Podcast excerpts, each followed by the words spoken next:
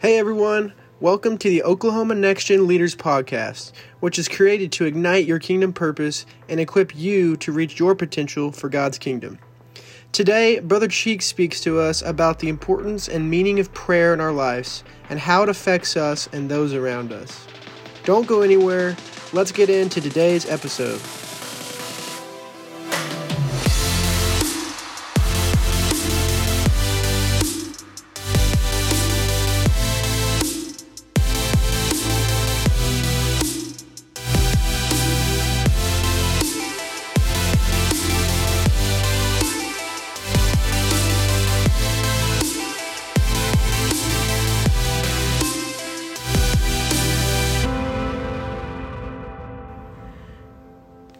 Next gen of Oklahoma.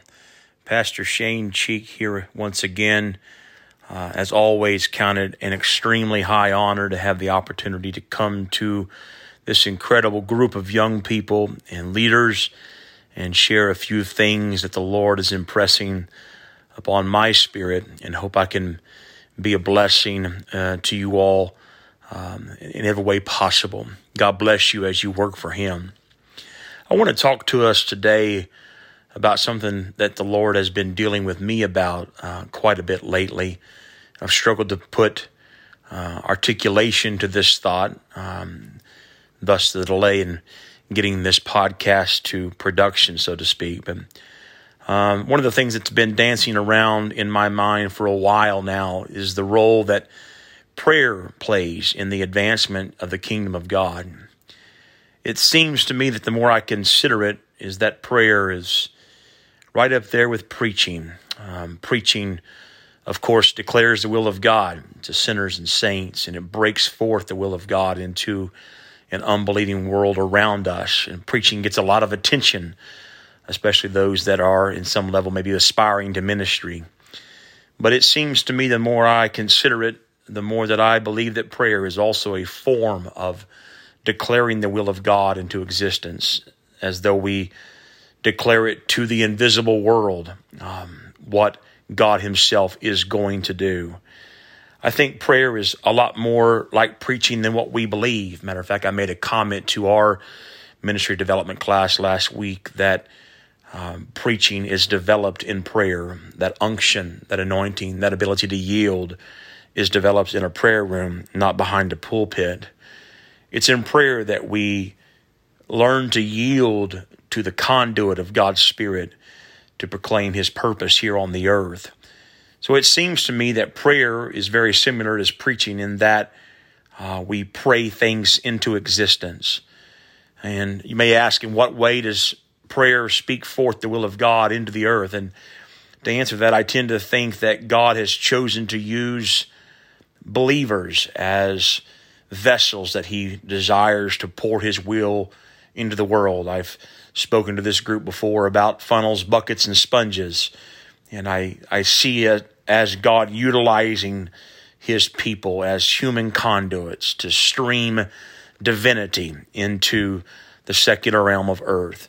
God pours out the Holy Ghost into his world by the Spirit of Christ that enters into us when we receive the Spirit of Christ, the Holy Ghost. So the Holy Ghost is then distributed or uh, dispersed into the earth through the church, through every individual member of the body of Jesus Christ that are joined together uh, as the church, as the indwelling place of God here in the earth. In other words, um, if I could articulate this, it's the Spirit of God is present. It's present in the world through the church, and it is actualized, or uh, the word I want to use is existence uh, is manifest as we pray the will of God into existence. So, um, just as preaching releases the will of God into the earth, faith cometh by hearing, hearing by the word of the Lord, so does prayer release the will of God by declaration.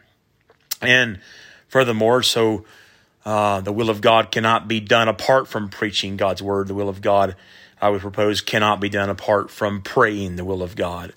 I believe this is part of God's uh, divine plan. If we don't preach, then truth is not proclaimed. Victory will not come. And this is true as well uh, if, of prayer. If we do not pray, then, then the de- declaration of God's will is silent on the earth. And this declaration is the means by which the will of God comes to pass in our life. And God has designed for it, it to be this way. Uh, I know I speak from personal experience regarding struggles in prayer in the past. I used to feel like if I wasn't interceding or if I wasn't in a deep place of prayer, if I wasn't in a deep, abiding sense of travail, that I really wasn't being effective. Uh, and so I could not feel immediate results of my prayers. So it diminished my faith in praying. Uh, a little more maturity, a little bit more walking with the Lord for many years now. I also understand that just like with preaching, we don't expect or we don't see oftentimes visible immediate results. Uh, same thing with prayer. Uh, we tend to in Pentecost, thankfully, I, I love it, play, place a lot of emphasis on response, audience response to preaching. The applause of the crowd, tears that are shed at an altar are oftentimes how we judge the success of a message. Sometimes it can be erroneously so. Um, but our prayers we must judge just like in preaching in terms of long term results and not by immediate answers that God does. And so I, I guess I want to call this praying in the purpose of God, praying in the purpose of God. And I would direct us as a text, I won't read the whole thing here for the sake of time, to Daniel chapter number nine, where the prophet Daniel has prayed a prayer of confession after he has discerned by reading Jeremiah 29 that time had come for Israel's exile uh, to end and for the desolation of Jerusalem to be finished. And is in that in that realm uh, that Daniel begins to pray the purpose of God into existence. And however, another thing happens there. The angel comes to him as he is praying the purpose of God into existence and shows Daniel that 70 weeks has been determined upon his people uh, if the exile would not end for another 490 years. Of course, Paul will tell us elsewhere, without getting into a bunch of eschatology here, that uh, this fulfillment has one more stage of fulfillment in the fullness of the Gentiles. Um, but the one thing I want to communicate is the role that praying involves in that prayer should flow out of a passion for the purpose of God rather than an obligation or a duty. Um, what I want to emphasize is the lesson to be learned from Daniel chapter 9 is how, is how Daniel acted while waiting on the fulfillment of God's promises concerning the end of the exile. Daniel did not retreat into a cave somewhere while he waited for things to come to an end. No, what I want to challenge this group is with is what Daniel did while he waited. He prayed and then he went about working as a faithful child of God while praying for the purpose of God to be fulfilled in a world that was in chaos all around him. Is Daniel thought, if I could emphasize something else here, that he was living in the last days. And so the lesson to be learned is how did Daniel live while he was thinking he was living in the last days?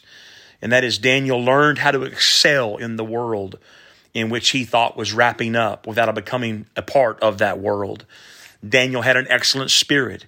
He went to the king's university while refusing to eat that king's meat. He worked in the government while refusing to allow anyone to stop his prayers. He was even willing to go to the lion's den, but he would not stop praying. By the way, I find it interesting that uh, in his prayers, uh, he could have very easily prayed silently. He could have very easily prayed in his closet. He, we were told a couple years ago uh, when we could pray and how we could pray and not together for prayer. I find it interesting to note, uh, without trying to be too controversial, that Daniel uh, could have prayed silently. He could have prayed with his windows shut. He could have prayed in any number of ways quietly, but he refused to do that. Even though he had an excellent spirit, he prayed openly with his windows open because he saw prayer as the only means of fulfilling the purpose of God as he waited for the promises of God to be fulfilled. So we must do the same, uh, brothers and sisters, young people, young leaders. I am persuaded that far too many of us fail to pray because we do not understand the role that pray, prayer plays in the fulfillment of God's purpose in our lives, and thus through us as spirit filled vessels into the entire earth. If I can change the way that I see prayer and see it as the means for the fulfillment of what God desires to do, then it will draw me into prayer. Uh, we must, first of all, I believe, be caught up into a passion for the purpose of God. Then I must allow that purpose and that passion to fuel into my prayers. The one thing that stands out to me uh, in the text in Daniel chapter 9 is where I'm pulling it from was the fact that the passage from Jeremiah that Daniel was reading in Daniel chapter 9 was the passage where God tells Israel that he knows the plans he has for them. They're plans for good, not of evil, plans for a future, plans for a hope. And so I would say to you the same thing. God knows the plans that he has for you, but you must do what Daniel did and you must pray them in.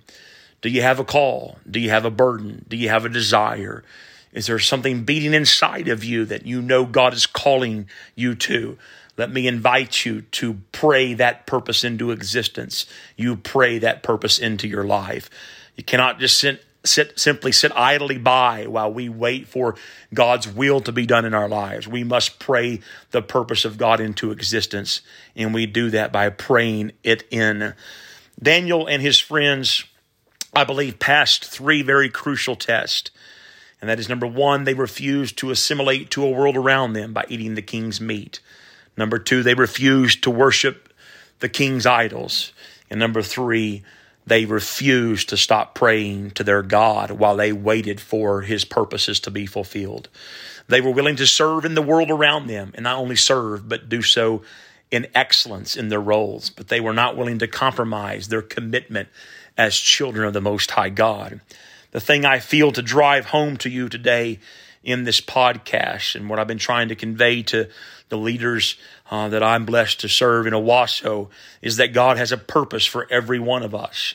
And this purpose can only come to pass in our lives as we imitate, I believe, Daniel and seek to excel, trying to challenge our young men, our young ladies uh, my own two sons that I'm blessed to be a father to, uh, that we must excel for the glory of God. Whatever you do in word and deed, do all to the glory of, of the name of Jesus Christ. So we must seek the purpose of God so we can develop a passion for purpose that drives us to pray as Daniel prayed. We, as apostolic Christians, are called to preach the gospel into all the world, which is all the cosmos. We must take the gospel into every sphere of society high places, government places, business offices, academic institutions, workforces, school. And we must not hesitate to reach for excellence, just as Daniel did as he waited in the exile for the purpose and promises of God to be fulfilled. Hope I'm making sense to you today on this podcast. Uh, I'm trying to convey a lot of things in my spirit in a brief amount of time, but uh, praying the purpose of God if we are living in the end, uh, and I believe that we are, then we must live as Daniel lived excellence, praying the purpose of God, praying the will of God until God fulfills his will on earth as it is in heaven. I challenge you, admonish you, you incredible young people of Oklahoma. Uh, don't wait. You're not the church of tomorrow. You are the church of right now. You're not the church of 10 years from now, the church of five years from now. Now is the time for you to step forward. Now is the time for you to be used of God. Pray the purpose of God into existence in your life. You feel God calling you to a work, pray it into existence. And then go about excelling in what you do for the glory of God. Thank you for allowing me once again a brief moment to speak faith into your world. I count it a high honor. I don't take it lightly. I love each and every one of you. Look forward to seeing you around Oklahoma this summer at youth camps and camp meeting once again. God bless you all in Jesus' name.